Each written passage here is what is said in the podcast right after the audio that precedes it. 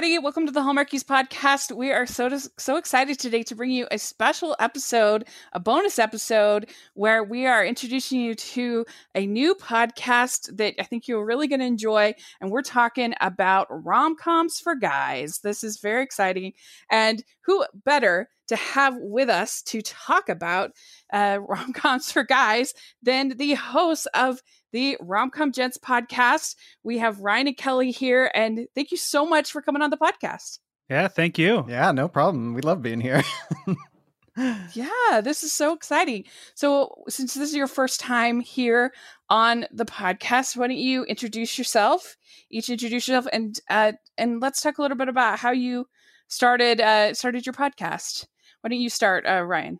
Yeah, go ahead. Uh, I'll, I'll, I'll go first. Yeah, Uh, I'm Ryan. Uh, w- both Kelly and I live in Portland. I feel like introducing myself, it's kind of like I have to introduce like my best friend, and it's like that's part of the biography. Is like I've known Kelly since college, so we've just been kind of doing everything together. So we both are filmmakers here in Portland. We've uh, uh, written a film together. It's called Emily. You can watch it on Amazon Prime if you want.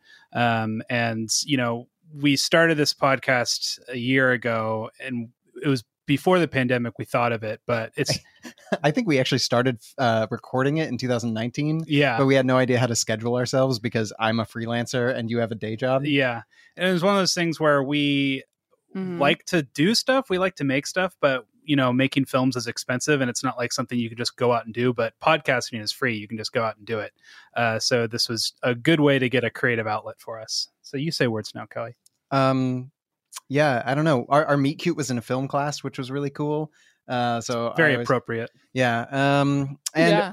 I, I don't know. Like I, I remember Ryan first started getting into uh, rom coms right after we met, and so that became a burgeoning part of our friendship. Where it was like, "Hey, do you want to come over? It's Friday night. We're a couple of college kids who aren't cool enough to be invited to a party tonight. So do you want to watch a rom com?" Yeah, something That's kind of how it started. I think Sleepless in Seattle was our very first rom com together. Yeah. That's that's That is us. so cute. I We love tried. that so much. I mean, and that that movie it seems like the perfect perfect one to because it's all about like uh the fortuitous kind of how people are meant to be together and meeting Yeah. and everything kind of thing. Yeah, there's a lot of fate in So our seems like a relationship. good choice. Yeah. yeah, that's right. so did you both grow up in Portland in the Portland area? Uh, no, I actually uh, don't tell anybody. Was born in Southern California, and um, oh. I ended up living in Spokane and going to school there, which is where we met. But Yeah. you were born near here, weren't you? Uh, I was born in Salem, Oregon. Then I moved up to the suburbs of Seattle when I was a kid, and then moved to Spokane for college. We both went to Whitworth University, which is a teeny tiny Christian college in the heart of the inland Northwest. That's a good way to put it. And then we Mhm. moved here like 11 years ago. Yeah, and Portland was like at that time the height of popularity because it was like Portlandia was like the big show. Leverage. Uh, Leverage Rim. was shooting Yeah. here, and it, Yeah, it was just like it was a city that wasn't Seattle, um, but it wasn't super far because we knew we didn't want to stay Vancouver. in Spokane. Yeah, and so like let's go to Portland. And we didn't cool have place. to pay LA or San Francisco prices at the Yeah. time. Yeah, now. uh, Mhm. Now it's really expensive. So, Ryan, have you always been a fan of rom coms, or did you just sort of have a, uh uh, a new appreciation for them? Well, when I was in college, um, I was very pretentious, and I'm glad Kelly stuck it out with me uh, because You're welcome. uh, I I was just Most of us were. yeah I was you know watching like I was in independent study with the only film professor there, and he was making me watch a movie a night, and You're like, what's the new Ernst Lubitsch? yeah, and there's always these high art films, anything.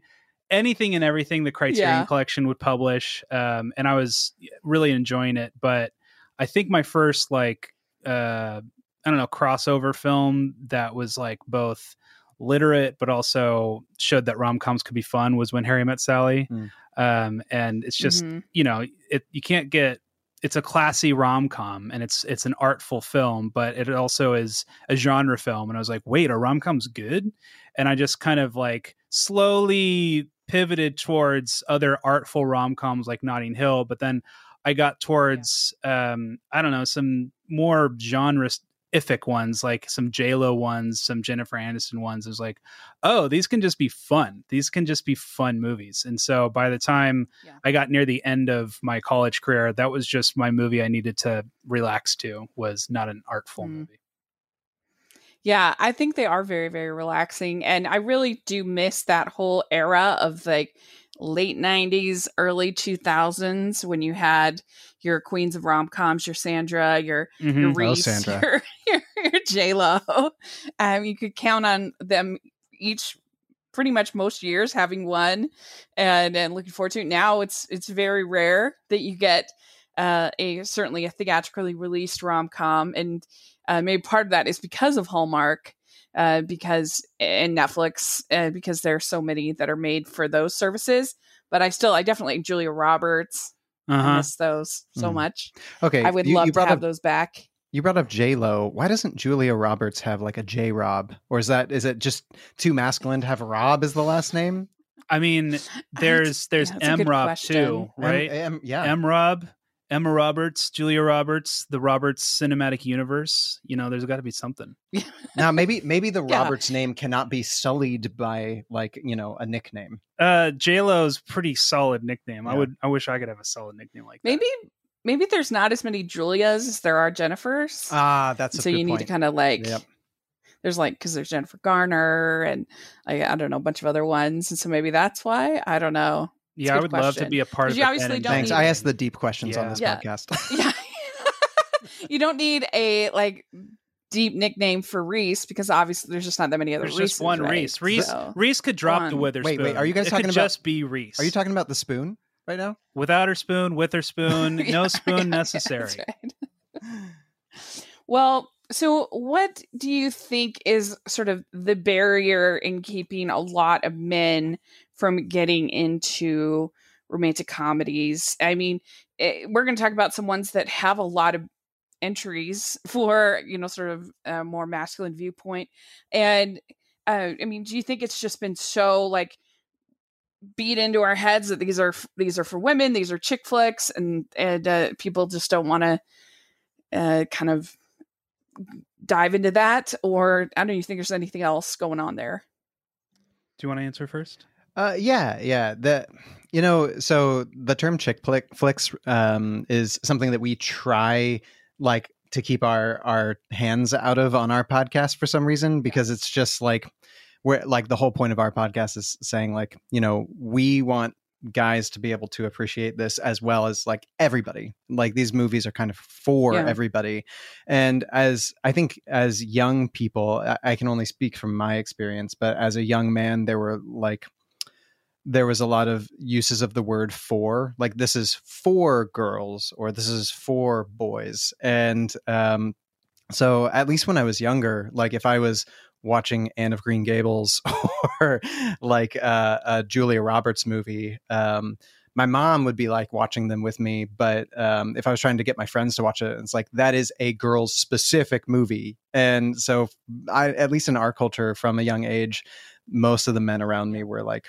pointed away from movies like that and Yeah. it was more like an adult directive in a weird way. yeah yeah that was that's been my big thing growing up i talk about it a lot in a lot of episodes where certain movies will come up and be like i really enjoyed this movie but i was always embarrassed to like this movie because i felt culturally i wasn't allowed to and i feel like i think Mm. it's our responsibility for kelly and me to like destroy this kind of like directive of how men should think and feel in a specific way it's like men should be able to watch s- stories with sensitivity and and softness and warmth and be able to enjoy it and they shouldn't Yeah. be um sh- embarrassed to like that kind of stuff yeah not only like it but like i think it really does good to have men very specifically watch movies that were made with um with female hands and with women in mind because like that is that is a good way for us to get to know each other. my my big one i think probably one of the most valuable ones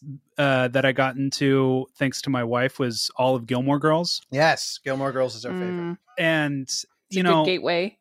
learning about what Rory Gilmore was interested in, like, made me kind of understand retroactively what the girls I was interested in high school what they were thinking, you know, because like Jess, I have such problems with Jess on the show, and Sarah, my wife, is always there to be like, look, you know, maybe maybe Jess isn't the best thing for her, but you got to understand why she Rory's interested in Jess, and I'm just like, okay, okay, Mhm. and like the show really really helps you understand a perspective and you would never get that perspective from like Michael Bay's Transformers. You're not going to get that. what what the only perspectives you're gonna get I'm just thinking of male male dominant art in the early Yeah. 2000. Yeah. You're either going to go watch Gilmore Girls or Transformers. It was a very bad time. Yeah.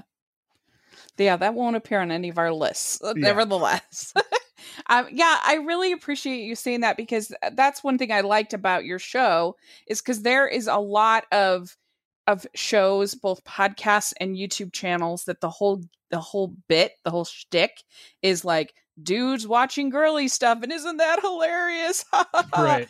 and you know like we're we're watching a Hall- uh, we're watching a Hallmark movie or we're watching a Barbie movie or or Twilight or whatever it might be and uh, and isn't that funny and I it just always drives me crazy and it makes me kind of crazy too because it's so successful and I'm like haven't we moved on beyond this I mean because if you had if you had the opposite and you had a, a you know a couple girls like making commentary about kind of dude stuff like watching Ghostbusters or Fast and the Furious or Marvel movies or DC that kind of thing, then it, you would get death threats. You would be hated.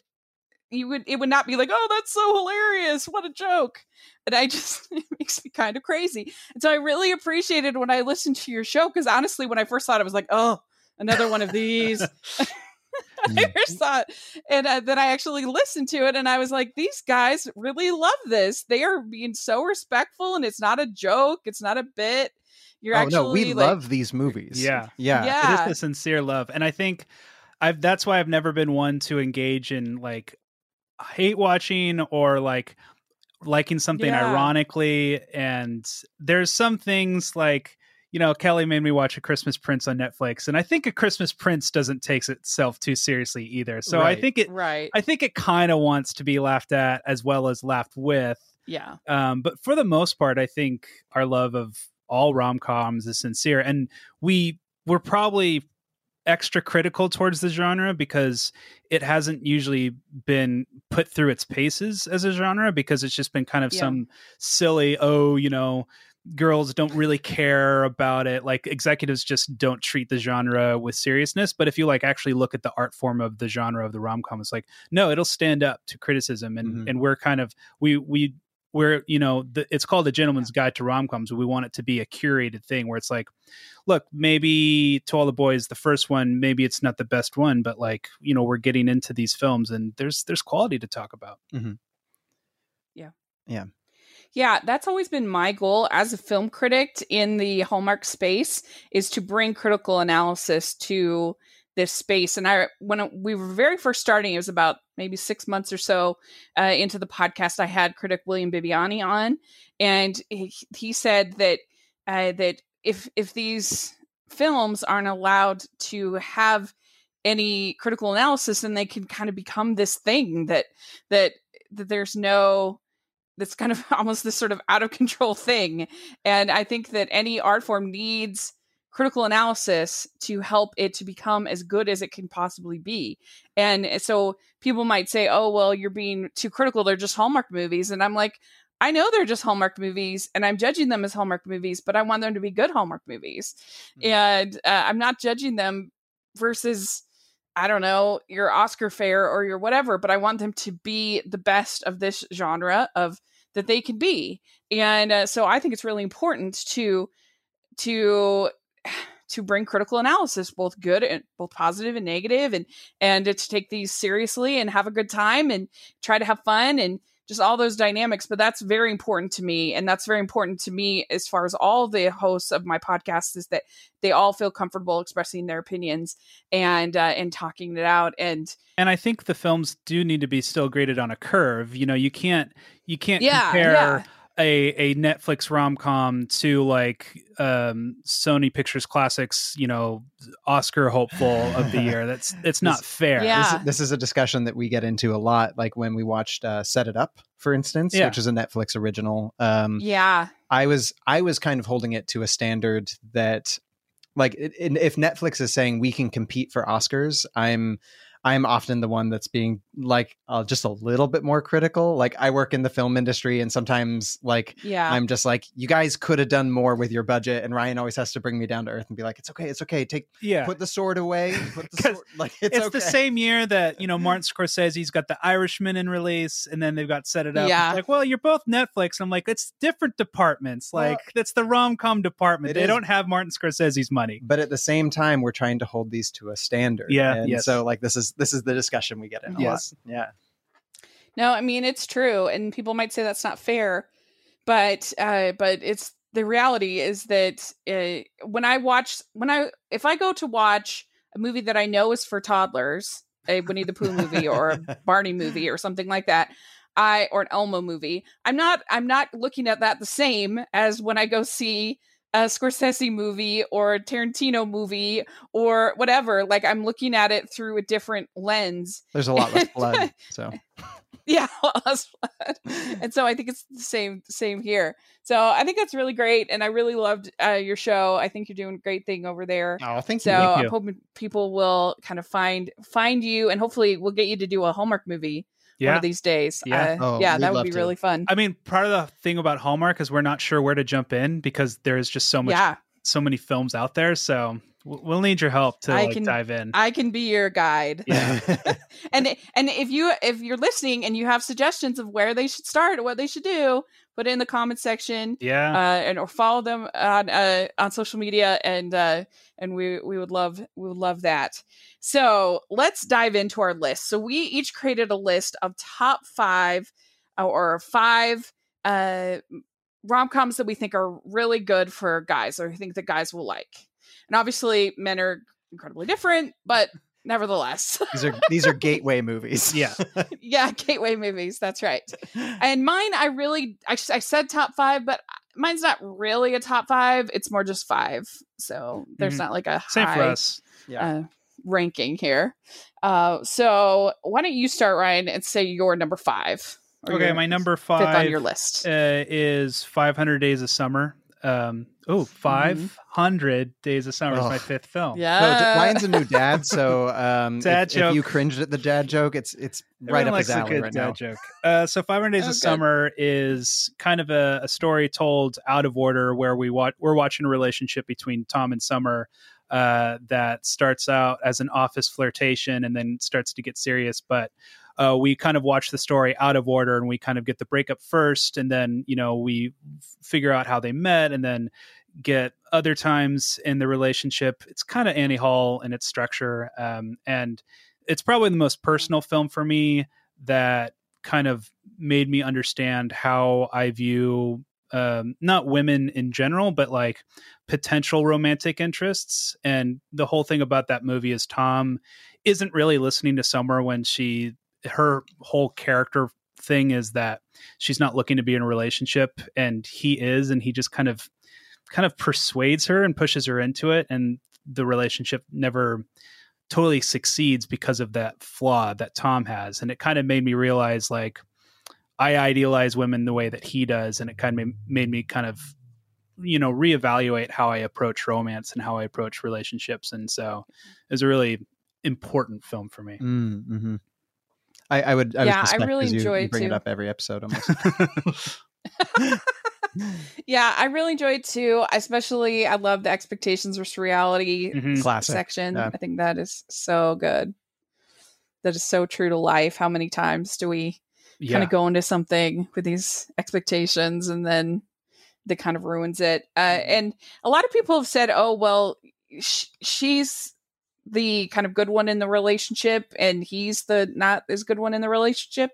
Not that you can really play sides, I guess, but I don't know if I really agree with that because because she is not very honest with him as Right. far as the, inviting him to her engagement party. I mean, come on. Yeah. Uh, and That's why it's so heartbreaking. I know. Like she knows this human, right? Like Mhm. she was in a relationship with him. She had to known that that would not be. She's at the very least pretty clueless, I think, Yeah. uh, if not uh, unkind. And uh, yeah, and he is definitely too, uh, like you were saying, kind of forcing this relationship. I get that, but I don't give her a pass either, personally. You know, um, almost to almost to a person, it, it had split down the gender line whether you like summer or don't. Mm. Because I remember in college, like watching this movie and be like, "Hey, we can watch 500 Days of Summer. It's on my shelf. It's one of the five DVDs I own." And there was no woman in the room who was like, "Summer, I hate her. She's the worst." And this was also the the moment where um like we really started as a culture talking about the manic pixie dream girl. Really made us Mhm. reevaluate Yeah. the the That's true. idolization of it, Yeah. which was an important conversation we needed to have. Which- it was a cultural intervention. Um all right. Yeah, that's very Yeah. true. Uh, all right, Kelly, do you want to do your number, your your fifth?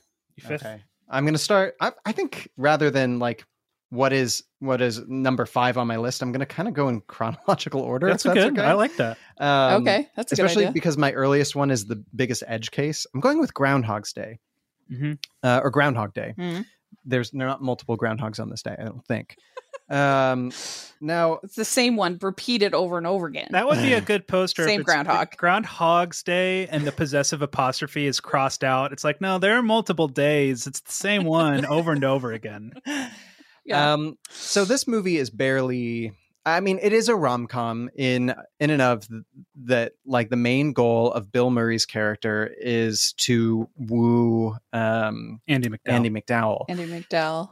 And Yeah. uh, this is actually one of my favorite movies with Andie MacDowell. She she seemed to get got pigeonholed in this like cool girl next door like role after this, but I I really love her in it. Um, and this movie I think is a really good gateway movie for guys because um, I mean, as you'll see in most of mine and Ryan's films that we have, they are they have a male lead in them, but I I think a lot of our movies also have like kind of a Venn diagram with other genres, and this one definitely has like Mhm. a fantasy element to it because Bill Murray just has to do this day over and over again, and he's a total he's a total butthead at the beginning of this movie. He is the person you least want to hang out with. And as a filmmaker, like when um you've got who's um it's Chris Elliott, right? Yeah, yeah. Is his buddy in that movie. And he's like the whole time he's like prima donna.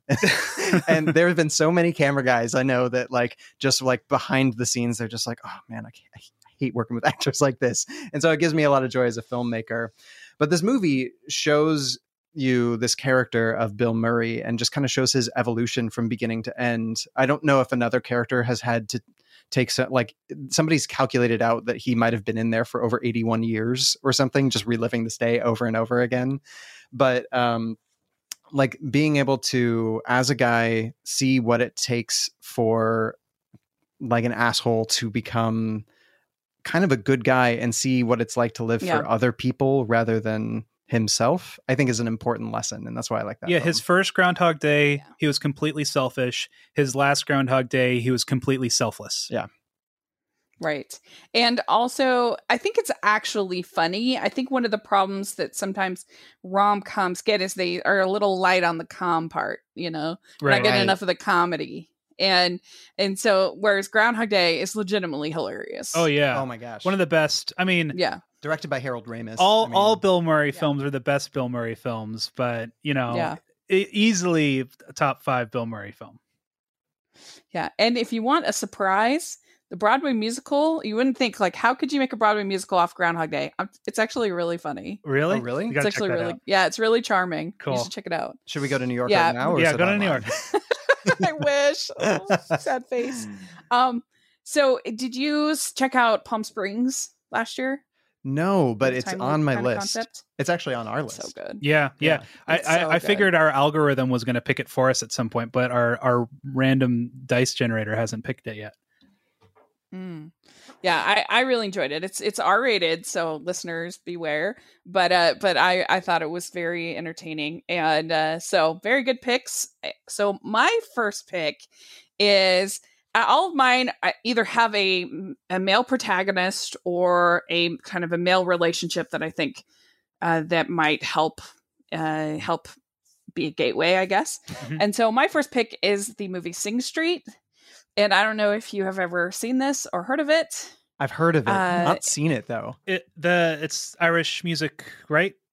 Yes, Am I correct? It's by director Yes, it's by director John Carney, and it's basically kind of slightly autobiographical. I don't think it's like super strict, but it's uh, he had a similar experience in the eight, growing up in the eighties in Ireland, and and uh, he basically is this young kid. He's having to go to this new school. His parents, their relationship is on the rocks, and uh, so he's going to this new school, and he decides that he, he wants to impress this girl uh, who's a model, and so he tells her that uh, will you be in our music video for our band? Can we hire you? And uh, then he has to create a band because he doesn't have a band. Classic and move. so he gets a bunch of his yeah he gets a bunch of his friends together to uh to make this band. And it turns out he's really good at songwriting. And uh and it, the songs are so good. The original songs are incredible.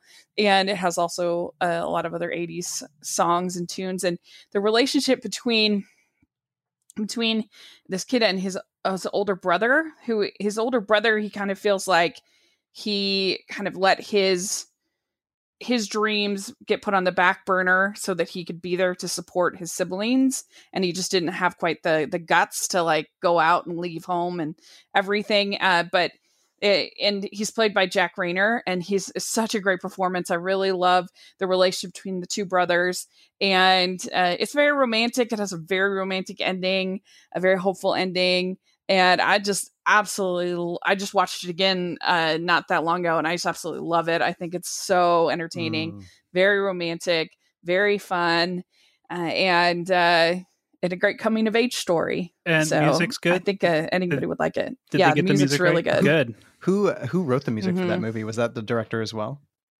Yeah, John Carney, yeah. Uh, and uh, he he's done a bunch of musical type movies. He did the movie Once. Oh, love is, Once. Uh, also really good. Yeah, yeah, really good. And he I can't think of the name, but he did one with Keira Knightley. Oh, um, yeah, the one with him, yeah. her and Mark Ruffalo, right? Yeah, yeah, yeah, yeah. yeah. And so All our I, listeners, I, really like, recommend You guys it. are rom com yeah, experts. You should know this Keira Knightley right movie. I hear them. it's it's my least favorite of his, which is probably why I can't remember it. But I, it's still worth watching. It's called mm-hmm. Begin Again. Right. Begin Again. And uh, so Sing Street, it, it, it uh, was kind of it was a Weinstein film, so got kind of lost in the shuffle with all that nonsense, and also uh, it uh, it was the same year as La La Land, and it kind of got also sort of lost in all the hoopla of La La Land. Uh, but I prefer it over La La Land myself. Uh, I don't hate La La Land, but I just think this is better. And uh, so that's kind of why it maybe people aren't as familiar with it as they should be, but it's a real gem. Awesome. Uh, going on our list. So. Yeah, definitely yeah, sure. go on. Oh, for sure. Yes. Look, All you've right. convinced us already. yeah. yes we just want to take a break from the show just to have a little check in before we go on in the show. So, we actually want to talk about our sponsor for this week, um, BetterHelp. Uh, in 2021, it's definitely okay to talk about your mental health, about your happiness. Humans aren't meant to keep everything inside. It can make us sick, and therapy helps. But what is therapy exactly? It's whatever you want it to be. Maybe you're not feeling motivated right now. Maybe you need some tools to help. Maybe you've got stress, insecurity, problems in your relationship, um, aren't not dealing well with things going on in your life. And that's what therapy can be. And whatever you need, don't be ashamed because normal humans struggle and they start to feel better. Mm-hmm. And that's okay. It's good to start to feel better because you deserve to be happy. And now you don't have to worry about finding an in person therapist near you to help. BetterHelp is customized online therapy that offers you video, phone, or a live chat session with your therapist. So you don't have to see anyone on camera if you don't want to. The good thing is, BetterHelp is much more affordable than in person therapy, and you can start communicating with your therapist in under 48 hours. Join millions of people who are seeing what therapy is really about. See if it's for you because you are your greatest asset. So this podcast is sponsored by BetterHelp and Hallmarkies podcasts listeners can get 10% off of their first month of better at betterhelp.com slash hallmarkies. That's better H-E-L-P dot com slash hallmarkies. Oh, Ryan, what's your number two? Uh, okay, the next one I've got is So I Married an Axe Murderer. Yes, I'm so glad you brought this. Yeah. Yeah. Um, You Mike, introduced this movie to me. yeah, Mike Myers. Um, he lives in San Francisco, and he falls in love with the butcher, and they eventually get married. And he finds out that, or maybe either before or after the marriage, he finds out that she may be an axe murderer. and he's nervous that she murders no they haven't gotten married yet he proposes but then he finds out that she may be an axe murderer and kills uh, her new husband on their honeymoon nights and uh, is nervous about might getting murdered by her um, i like this movie because i love mike myers wayne's world austin powers some of my favorite movies but he's a really charming rom-com protagonist in this film. He's funny and like I said, charming. I'm just like, ooh, just You, you- you get the feels? Yeah. Oh, yeah. And uh, I think you could have not done the like axe murderer part of the film. Like you didn't have to make it like kooky in that corner, and you could just make it about this guy who's afraid of commitment, which is like what the other '90s rom coms are about, anyways. And it still would have been just Yeah. a fun movie about this guy romancing this cute butcher, and I, I just love it. But it works because, Yeah. like, as as a gateway film, because it's such a comedy, right? Oh yeah, and it's Like- Mike Myers. Yeah, like, that's what I was just on. gonna say. Like, I if I feel like a lot Yeah. of our movies have some sort of segue thing, being like, uh, okay, you're not interested in romance, but maybe you could be if you laugh a little bit, right? That's right. Yeah, no, I think that's a really good. I feel like that movie was on uh like on TBS and TNT and stuff like that, like cable all 24/7. the time, Yeah. Mhm. right? yeah. Yeah. If it wasn't Shawshank So- Redemption, it was So I Married an Axe Right. Murderer. I think so. So, Kelly, what's your next pick? Okay, so if we're going chronological, um, I'm gonna go. I'm gonna bring out the big guns. This is Sleepless in Seattle. It is one of the most classic, classic rom coms ever made. Um, early '90s, 1994, directed by Nora Ephron. So this is um, this is going to be kind of our our my actually my only film directed by a woman. And um, the thing I, I like about this one is Tom Hanks as a character is endlessly relatable. Like um it, basically it tells the story on his side of things is tom hanks is a single dad whose wife has just died and he makes a move to seattle and it's kind of about him starting over and then he calls um in or his son calls into a radio show that gets broadcast nationally and all these women all over the united states hear how cool and sensitive and wonderful tom hanks is. And the one of the people that hears him is meg ryan Who's a stalker? it is a little bit of a stalker in the movie, but that's fine because we're in the romance Yeah. genre. It's You have to go okay, with it. everybody. Um, and the story kind of details about how they end up meeting. It's it's a story that has very little romance to it. It just has a lot of ideas Yeah. about romance. It's fateful romance. Right. And I think it's it's one of those good films for men because Tom like we've like everybody in the whole world has lost somebody before. And Tom Hanks as a character Yeah. helps us feel that in a way that is both poignant and vulnerable, but at the same time approachable because Tom Hanks is the everyman. Mhm. And so it, it, I I think out of all the movies that I've chosen, it may be the most stereotypical 90s rom-com. It's shot in a very particular way. It's like it's got Nora Ephron's hand in it and she is the queen of rom-coms. And so if if you're like looking to get into You've Got Mail or like any of those films that tried to rip off like When Harry Met Sally or Sleepless in Seattle, like this is a good place to start. and and Tom Hanks being in Sleepless in Seattle is so. Uh, Erin Carlson talks about this in her book. That's documents behind the scenes on those movies. Uh, In the book, I'll have what she's having. Uh, she talks about how Tom Hanks was like Mm. really collaborative with Nora Ephron and a lot of things that were in the script where uh, he had a line and Tom Hanks is like, um, I wouldn't. Guys don't do this. Guys, you know, he would he would put in his two cents of because like on when Harry Met Sally, it was very much a collaboration of like Rob Reiner would like throw in for what the guys are thinking, and Nora Ephron would throw in what the girls are thinking, Yeah. and in, in this for Tom Hanks, his character is like he'd be more angry. He'd he'd be like this. He'd be like that, and it was a good time for uh, I don't know the male perspective to get uh you know represented by someone Yeah, as because awesome we have as Tom Hanks. Oh, okay, yeah, I was gonna say because we haven't had enough representation. right, and but nobody writes a s- yeah and nobody writes a script like nora ephron i mean her scripts were so good and i Mhm. mean she has her flops but i just love her script so much and Mhm. i mean just like little moments when he's like freaking out about fatal attraction and yeah, and, uh, and i mean like so well, I did. And- so good. yeah. yeah and I, and just little details like when she's peeling that apple Yep. getting it Oh, all goodness. curly yeah, curly perfect. and uh and he talks about just breathing in breathing out Mhm. and And Bill you get Pullman. up every day and Bill. Don't Yeah, forget Bill yeah. Pullman.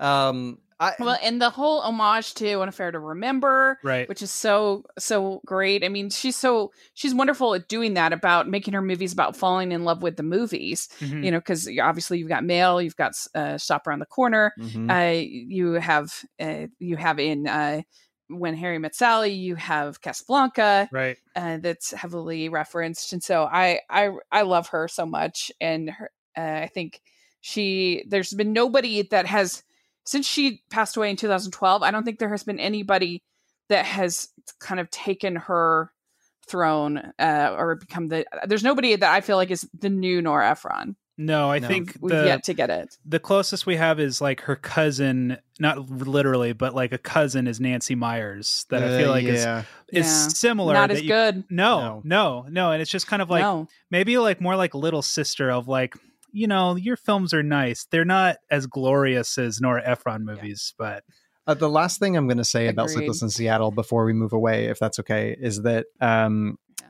the if you're a cynical person, this is actually a good movie to watch. Nora Ephron movies are good movies to watch because she's super Yeah. cynical herself.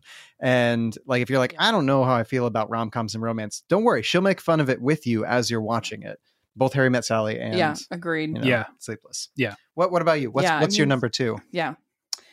So my number two is actually uh, maybe surprise to people, but is is actually Tangled from Disney. I think it's Hey! Dis- Oh. I think it's Disney's first real romantic comedy. I mean, for so long, the the princess prince kind of relationships in Disney movies, you you'd have him come in, he's Prince Charming, they dance, they you know whatever, and they're they're done.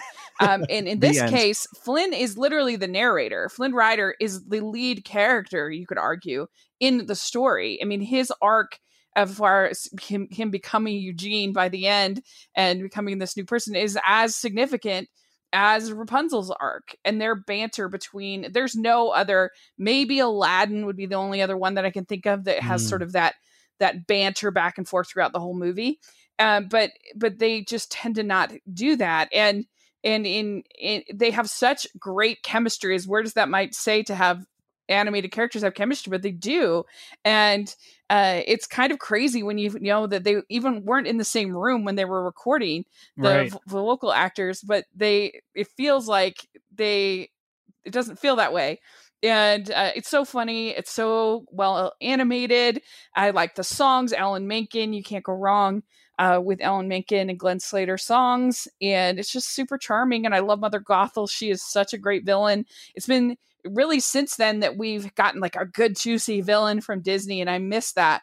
They're all about the sort of surprise reveal kind of villain, as opposed to just someone like Gothel who's just wicked. And Right. Yeah. uh, so I miss that, and and so and Maximus is hilarious, and uh, I love it. So yeah, it's it's such a i mean this isn't necessarily an advertisement to guys but it's like it's such a interesting mother daughter movie because their relationship is so weird and so messed up and uh i when i was what i like about these movies though like tangled i feel like is pretty equal with with its male and female characters of like boys are gonna like flynn girls are gonna like her um but Yeah. i felt like as a as like a boy i'm like oh so this is what a complicated not that girls have this relationship where their mom or stepmom needs their hair cut off every day or sung or anything like that, but uh, it's it's such a unique relationship that other Disney movies haven't really. They're not very deep the the way that Tangled yeah, gets into it's it. a very toxic toxic relationship and to to make motherhood sort of the manipulative tool yeah, of the story was very bold of them i think and so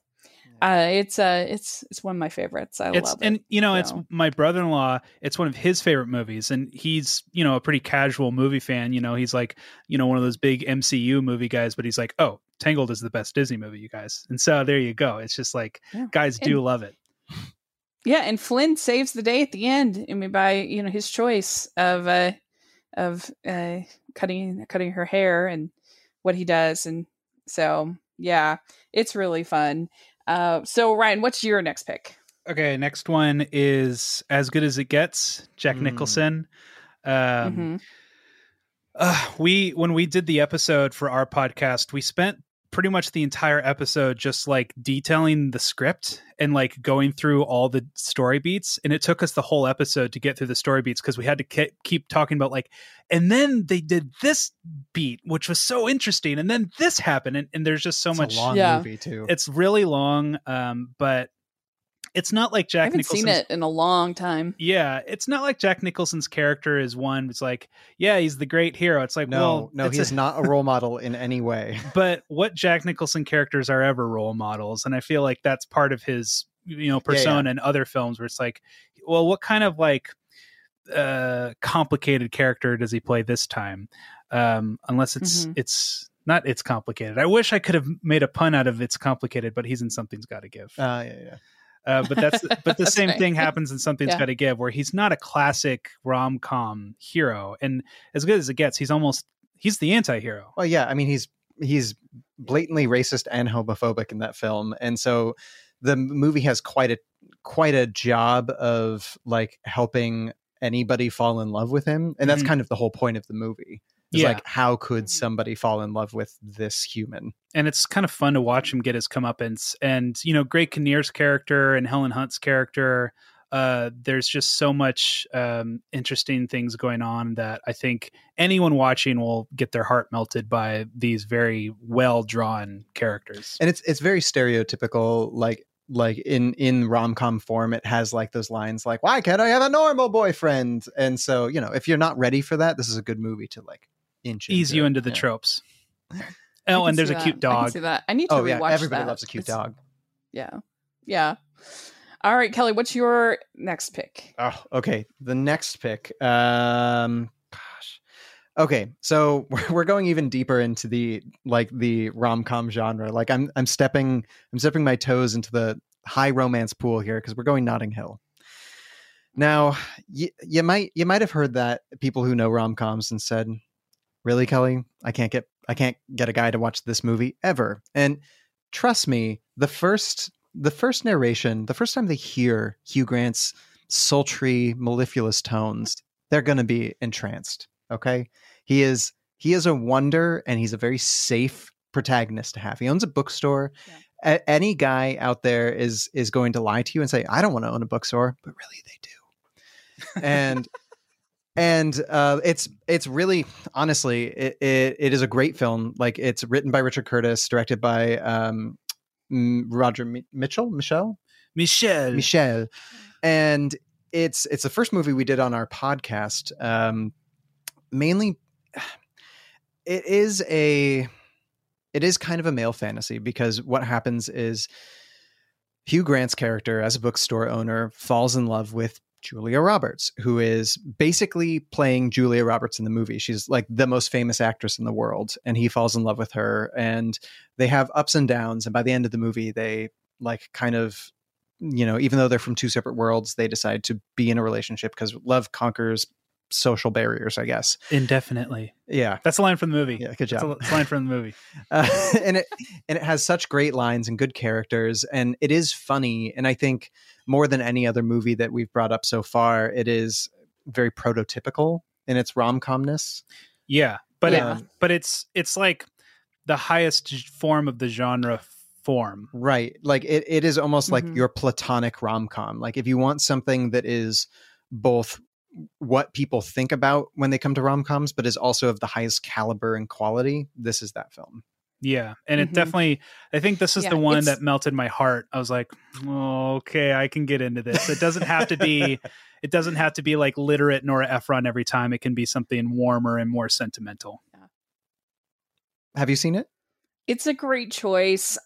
Oh here oh, it yes, comes of course, I've seen it. Yes, uh, uh, no, I love it, Oh, and I think it's a great choice. And I think that that it's a good choice as a gateway because of things like the horse and hound scene, and Mhm, there's some like uh-huh. genuinely really funny moments in in the in the movie. And I also love the whole scene when they're eating dinner, when they're at the birthday party scene. Yeah. It just feels so authentic and natural as like real friends sitting and talking and eating brownies and you know talking. And i also it's just like a little detail that i kind of love. I love the fact that the uh the one friend is in a wheelchair and it's just like not a thing and it's just she's just it's just that she's a character as- as in a movie? be. yeah. Mhm. yeah Mhm. i love that and you never see that and i, I really thought that was cool and I, it's it's really fun. It's a very good choice and classic for a reason.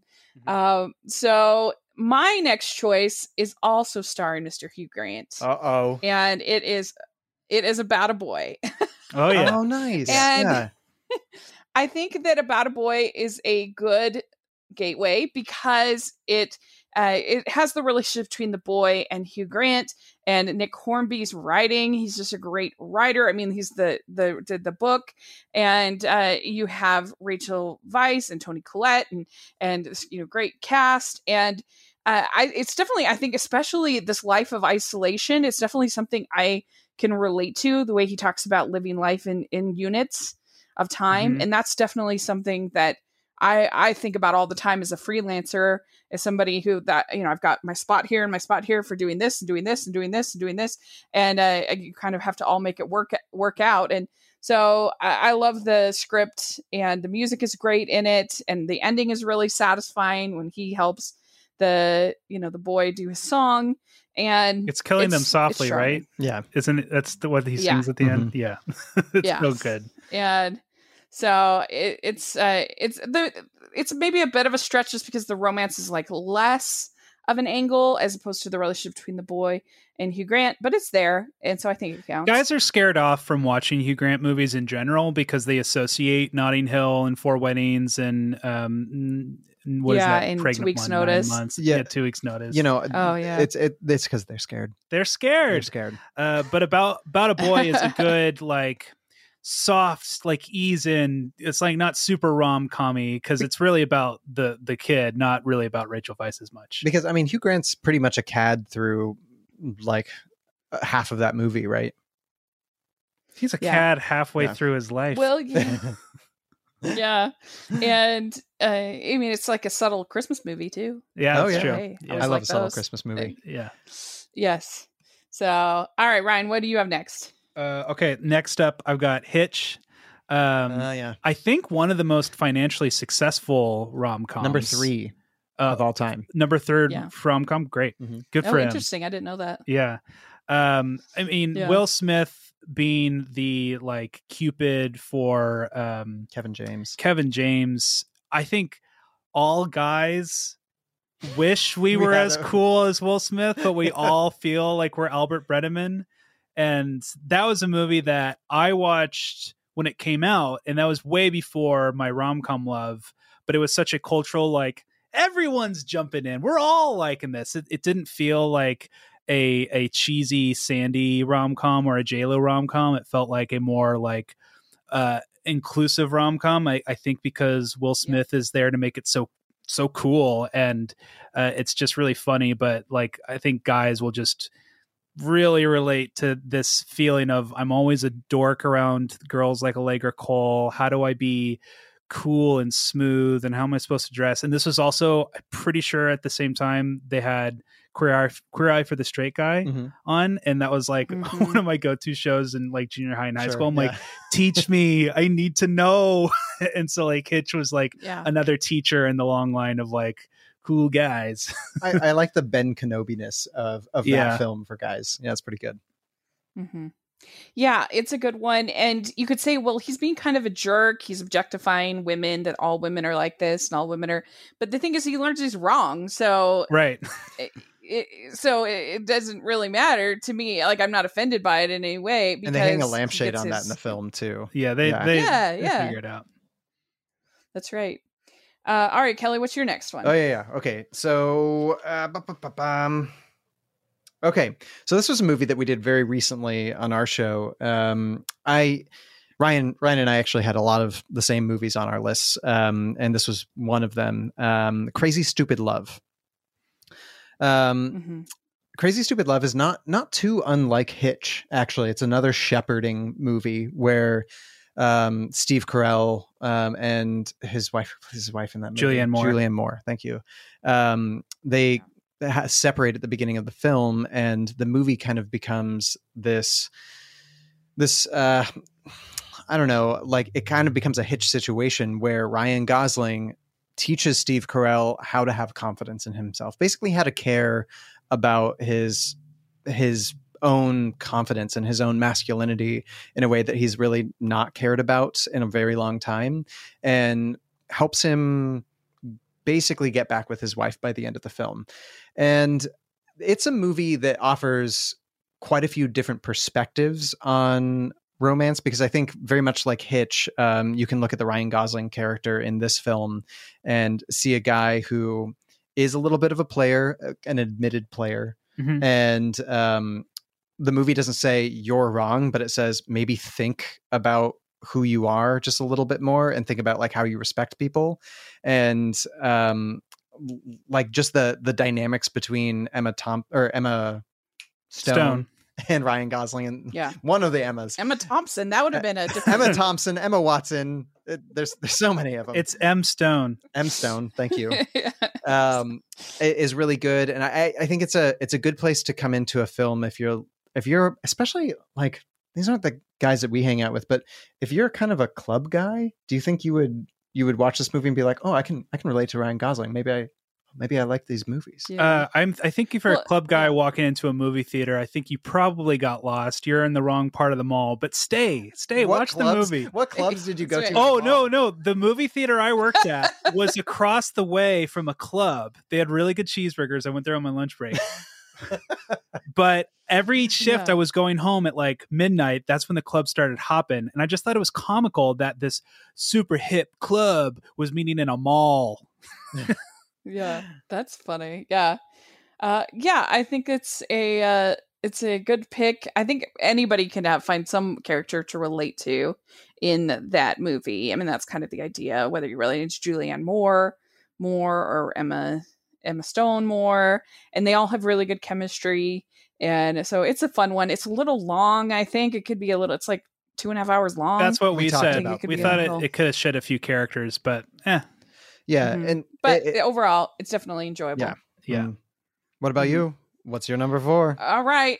My next pick is from the 80s. It's Better Off Dead. Oh Yeah. yeah, and I don't know if you've ever seen it. John. Ke- Yeah, oh yeah, But stars- we, quote, we quoted stars- it recently. did we? Yeah. Good for us. It stars John Cusack and I I it's it's obviously about a you know dude he gets his heart broken and he's like obsessed with this woman and it, it is this is a terrible example of of uh actors looking like they are 35 40 years old playing Right. high school students so that's like a flaw but other than that it's just genuinely really funny.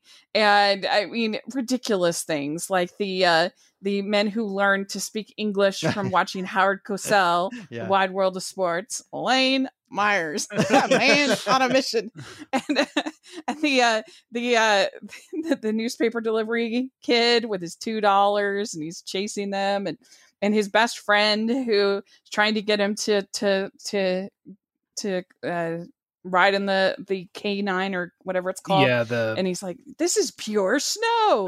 you know the street value of this stuff." his mom who's cooking is just literally walking off of the table uh it's such an absurd comedy. It is, yeah. Yeah, and his brother who's taking all of the backs of the uh the uh cereal boxes and mailing all the stuff in for the free stuff and he All right. he gets the uh the guide to picking up trashy women. Yeah. yeah. right. So ridiculous. And every time his dad takes the cereal and like it spills on the ground. It's like, could you wait until we finish the cereal? Um, all that is funny. It's just really funny. I, I mean, humor is super subjective, but it's also I, and it's also a romance that he uh, he falls in love with the uh, the French foreign exchange student who's learning the international language Yeah. uh, from Ricky. Um, and so it's a romance. It's about getting your heart broken and dealing with it and moving on. And uh, so it's it's a really funny movie that I don't feel like kind of gets enough credit. Like I think it's equally as funny, if not more funny, than National Lampoon's Christmas Vacation. Oh yeah. And yet, uh, I don't know. I feel like it it's uh you never hear about it really talked about as one of the great comedies of the 80s but i love it I, I love it too. And I, I don't, now that you bring it up, is there another actor out there that has had their heart broken in movies more often than John Cusack? He's got such a Maybe I- heartbreakable face. Yeah, he has such a good sad Yeah. face. I'm just thinking of like High Fidelity and Yeah. um, if everybody saw him and say anything and they're like Yeah. okay this let's is make it that guy cry. We need more of that sad stuff. That sad John Cusack. it works for us. yeah there's even stop motion animation in this movie i mean it's Right. just got it all Like Yeah. it's kind of like if you liked Airplane, you'll love Better Off Dead. Just Yeah. like this absurd mile a minute comedy. I like this this like Yeah. um detectives board where we just have yarn going from okay, airplane, all right, what rom com, better off that. Better Off Dead. Yeah, that's Yeah. that sounds right.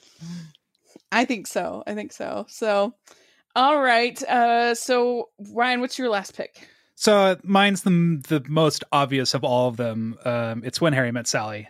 I mean, you, you got to give it up. It's it's the classic of classics. It's the it's the Rolls Royce of rom coms. Mhm. Um, uh, Nora Ephron, Rob Reiner collaborating on the difference between men and women, or maybe not the not so many differences between men and women, um, and how you navigate friendships and relationships. And I watched this movie in the midst of college, and I just was laughing so hard because I'm like, finally, someone gets it. Someone understands it. And Harry Burns is just the voice of reason a lot of the time. And, you know, looking back as I grow up, more and more as the years go by, I'm like, Harry is really like mm, not a great person a lot of the time, but he does feel so real and feels so accurate to what guys are. And it's very, the movie doesn't really pull its punches. And, um, they're her with Meg Ryan and Billy Crystal. They just you wouldn't think Billy Crystal could pull off romantic, but he does romantic here, and he also does romantic in Forget Paris, and that's also a good Oh, one. yeah, but for sure. not the Rolls Royce. That Yeah. this is the Rolls Royce. Yeah. Yeah, and it asks an interesting question that uh, can men and women be friends? Mhm. That's an interesting question. And uh, people just say, well, did they have the right answer? I don't know. Yeah. And- so it's a little, it gives you something to kind of talk about. and I, I like that like that that is definitely it started i think more than maybe even sleepless in seattle it started off the wave of new rom-coms just being at the end of the Yeah, 80s. I, I I would say Yeah. historically, when Harry Met Sally is the beginning of a new era that ended in like 2009, 2010. I, I think that you have to start, you have to give credit to Annie Hall Yeah, I think that Annie Hall was probably the first in that kind of wave. And then, because I mean, when Harry Met Sally definitely borrowed a lot from Annie Hall. right. And uh, it's very, very similar in a lot of ways, but, uh, but it's not as cynical as Annie Hall. Right. Yeah, and I think in form, like just the way that Rob Reiner directs is is Mm-hmm. kind of uh, like it just feels a little bit more '90s than than Annie Hall, Yeah. where where most of Annie Hall's ideas are where we jumped off of for the genre. Yeah. Yeah, Yeah, yeah. Very Uh, true. good pick, man. All right. Way to, way to not pick Yes, an obvious very- one there. Yeah. Very good. All right, Kelly, your last pick. Okay, my last pick is um it's gonna be about time. Um, which Ryan, the same guy that you were talking about who really likes Tangled, loves about time, right? Yeah. Um Mhm. the This movie is a fantasy film. It's starring Domhnall Gleeson, who you out there might know from Star Wars. He plays General Hux. General Hux, um, but he is a great actor in his own. Hey, right. he's a great actor in those Star Wars movies. So yeah, he's all right. Um, but I, mean, really, yeah, he's not given much, but yeah. I really love him in this film. And basically, the conceit of this story is that he is Bill Nighy's son. Nighy, Nihi, Nihi. Nihi. Mhm. And um, all of the men in their family can travel back in time. Uh, they basically just go into a dark place and they can come out at whatever time they wish. And it just explores the idea of if that were possible, what would happen. And this movie catalogs both his relationship with uh, Rachel McAdams, who he's falling in love with over this film, and it's a very sweet romance, and his relationship with his father, and what it means to both lose somebody and gain somebody with this power, and what is most important in life. And this movie is a little bit more existential than most of the films on our list, but it's one of those important movies that I didn't see until very recently that I wish I would have seen when I was younger because it Yeah. it it allows for like such a positive important outlook on life that I feel like more people should uh, like aspire to uh, strive for. And I, I, think it'd be good for any young person, but I think it's a really good place for young men to jump on and board. it's got that Field of Dreams vibes where it's it's it's not really about the father and son, but it it's got this emotional gut punch of father and son storytelling. We're like, ooh, and so it's like all guys agree that like Field of Dreams is one of the great like dude movies, like guy movies, Yeah. like Field of Dreams, and like him, like Domhnall Gleeson and Bill Nighy has this like Kevin Costner and I don't know remember who plays his dad in Field of Dreams, It- it but the really- same thing. It- the movie really wanted me to Mhm. make made me want to go back and watch a Ray goofy Liotta. movie Yeah, Yeah. goofy movie. because any other father son mo- movies? It, it's it. Mhm. I think if we had a father and son movie podcast, About Time would be equally represented. Yeah, yeah. I here's a shocker. I actually haven't seen About Time, and I've oh, had that's probably okay. This is great. like five people in the last couple months literally tell me I got to see About Time. So now I really, I just have to do it You know what? Because I've, time. I've heard It's nothing but great time. things It's about- about how it's good it is. about It's time. about time. yeah. So, all right. Well, my last choice is the father of the bride, with Steve Martin. Yes! Yes. One of my all-time favorites. One of my all-time favorites. Yes. I mean, it definitely is up there in one of the best remakes ever made, if not better than the original Spencer It Tracy is. and Elizabeth Taylor. Sorry, Spencer and Tracy. uh, it's really funny and i just think that anybody can relate to at least one character in the story obviously like steve martin's over the top and martin short is over the top Mhm. but but not so much that you can't still relate to him and i love when he has just like sweet moments when he's watching his kids and he kind of puts his hand over his heart and he feels it and you you just get the impression that yes he's he is over the top but he also just loves his kids so much and so it's very endearing and uh, i think he and diane keaton have incredible chemistry kimberly williams paisley was is wonderful uh, we always laugh in my family because when she freaks out about the blender yeah. my dad had just gotten my mom that blender like, weeks before, like for Christmas or something. And uh, so he's like, "How could you get that blender?" Um, but it's it works. It's really really sweet, and I mean, and it's just it's so ridiculous. This wedding, it's just absurd. But uh, and I I like the sequel too. I enjoy it. It's it's silly, but I like it. And uh, my mom had a baby when I was 18, so I can relate to yeah. a little bit uh, that being older and your mom uh, having having a baby and anyway uh it's just very charming and i loved this last summer the father of the father of the bride part three-ish Yeah. yeah, I don't know if so you got sweet. to see if Yeah. you saw that. It was so good. It was one of the highlights of the summer for me. And uh, so I just I really love this the whole family and I, Um, I, I'm trying to get and, uh, my so- wife to in, uh, appreciate these movies more, but the first one she thinks is too sad because George Banks misses out on all the big wedding moments, and like my wife feels that Oh, too yeah. much. She's like, I, I can't. It's it's too heartbreaking. I, I can't watch it. And then I can't get her to watch the sequel because she's like, no, it's it's weird. It's just weird that they're having the babies at the same time. And That's now, what's great about but it. now to be like, uh, it can happen. It's it's been done. Yeah. So we put on our Twitter, I put on my Twitter, I asked this question What are good romantic comedies for men? And I got tons of answers. So I can't read all of them. So forgive us, but I'll read a few. So we have uh we have Lassie Vaught. He says, I really kind of love when Harry met Sally, the holiday. It's also really fun. Mhm. And sh- does Shaun the Shaun of the Dead count? It's Uh, an uh, important so- relationship. I mean, the whole movie is about him trying to get her back. Yeah. Yeah. Well, him and the his, Winchester. Yeah.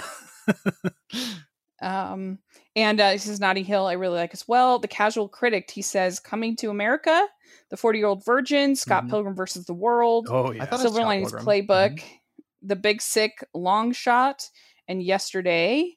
Uh, Premier League Champion says, I love you, man. Uh, Oh, yeah. Sarah Marshall's 17 again. Mr. Right, Secret Life of Walter Mitty, and Yes Man. Um, Mhm. Kirk Sever says Sideways, The Wedding Singer, Big Mhm. Trouble in Little China, which Uh, okay. um, uh, uh, Sabrina, which I love both of those Yeah. movies, To Catch a Thief. oh yeah. Um, Aunt Scott, our coach, she says, My husband likes This Means War, Hitch, and Crazy Stupid Love. there you go. Um, uh, Ren Geekness, he says The Princess Bride, When Harry Met Sally, Long Shot, Yesterday, Silver Linings Playbook, The Girl Next Door, Easy A, uh, Scott Pilgrim, and versus the World, and Mr. and Mrs. Smith. oh yeah. And uh, Oh, Le- yeah. yeah. Um, our friend Jen Johans, she says, depends on the guy, but but man, if a dude doesn't at least enjoy a fish called Wanda or when Harry met Sally, trust Ah, me, yeah, yeah, he's yeah, no fun to be around. Yeah. yeah. uh, you know, and the other the other honorable mention I want to give is, and I'll put it this way: any movie that is considered too girly, I will say that's malarkey. Go watch it anyways, because if you do if you do watch it and think this is a girly movie, maybe that's a good thing. Maybe you get to understand how girly girls think. Maybe you get to get a perspective that's, that's not true. yours. And that's what I've been enjoying right. about this these movies that we will we'll encounter some movies that it's like, you know, I wouldn't normally go there even being a rom-com fan. I wouldn't check this movie out, but I'm glad I did because you know, I got to see a, another side of women that I didn't previously get to see before. And I already know everything about Yeah. women, so that's yeah, all. good. you he's already there. He's good. So uh, Well, there are so many on this. I can't even begin to like. I can believe the responses that I got. So, uh, hopefully, I'll put a link in the description if you want to check out the Twitter thread. Then you totally. oh totally yeah, we'd should. love to. Uh, but uh, but We're yeah, always we trying to expand that, our and this list. has been so, so. Yes, this has been so much fun. I would definitely have you both back again. yeah, would This is to. great. And uh, so, why don't you tell people where they can find your uh, your content, your uh, podcast? Well, um, you can find us on any of the normal podcatchers, whatever you listen to. We're on there. Um, we're at Romcom Gents on Facebook and Instagram. We are as well on Twitter, and I was reminded that we have a Twitter today because We you probably shouldn't have us. a Twitter. we should probably get rid of that. but we haven't posted on haven't it in used like eight months. Uh, but you can also, uh, we have an email that you can write to us at. Um, it's romcomgents at gmail.com. We kind Uh, of have two names. We're the Romcom Gents, but the name of the podcast is A Gentleman's Guide to Romcoms. So but you can find us by searching for either on your yeah, you should be able to Yeah. find it. And it's gentle men's M E N S, not man's. We're not talking about the theoretical man. We're the gentleman. Yeah, And we are the two gentlemen. we're trying to hold ourselves to that standard. We're trying to be gentle. but I fixed the the algorithm. So if you just want to search romcom gents, it's it's right there. find us, follow us. I post things Well, uh, on the daily on the Instagram if you want a, a fun rom com account to to follow. And that's Great. That's, that's yeah, us. definitely follow them. And I'll have all the information in the description. People can check it out. Aw, and you can find me at Rachel's Reviews all over social media, iTunes, YouTube, and on Rotten Tomatoes. So make sure to check that out. And also make sure you're following the podcast, a Hallmarkies Pod and Hallmarkies Podcast, all over social media. And if you're listening on iTunes, please leave your ratings and reviews for both of our podcasts. And if you are watching on YouTube, please give this video a thumbs up and subscribe to the channel. We really appreciate that. And And uh, we also have our Patreon group, which is really fun. And we have our watch alongs and other activities. And it's, it's a lot of fun. So check that out. And we also have our merch store, which has tons of fun romance inspired merch. So make sure to check that out. check That, all the information out, is yeah. in the description. Yes. And thank you so much again for coming. I really appreciate it. And uh, we'll talk to y'all later. Thank you. Bye, Yeah. everyone. Bye.